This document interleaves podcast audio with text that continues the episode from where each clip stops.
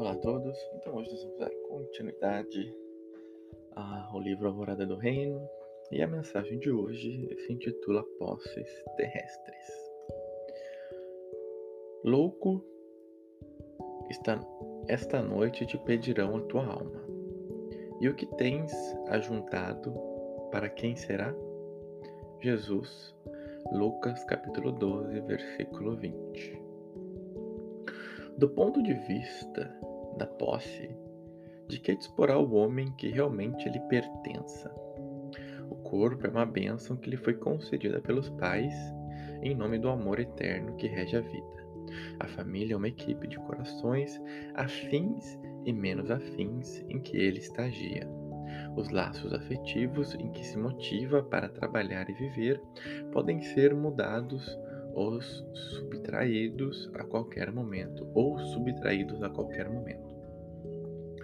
O nome é uma doação do registro civil que o arrola nos acervos da estatística para definir-lhe o nascimento e a situação, as potências mentais e os recursos físicos que se lhe erigem por instrumentos sutis de manifestação, muitas vezes são suscetíveis de sofrer temporárias cessações, dentro dos princípios de causa e efeito.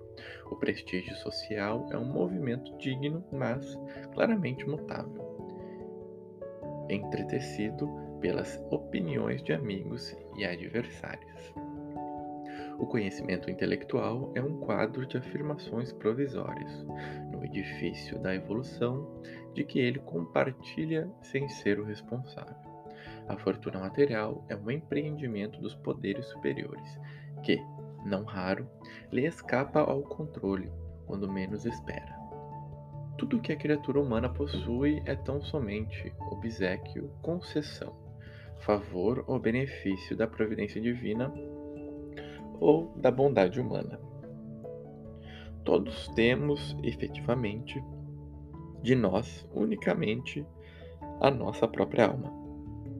E, já que fomos usufrutuários de todos os bens da vida, estejamos constantemente prevenidos para dar conta de nós próprios, antes ante as leis do destino, no tocante ao uso e proveito rendimento e administração.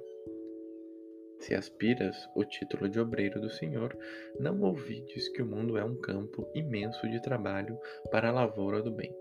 Do escuro menosprezo da terra fez Jesus o caminho radiante para os céus. Emmanuel.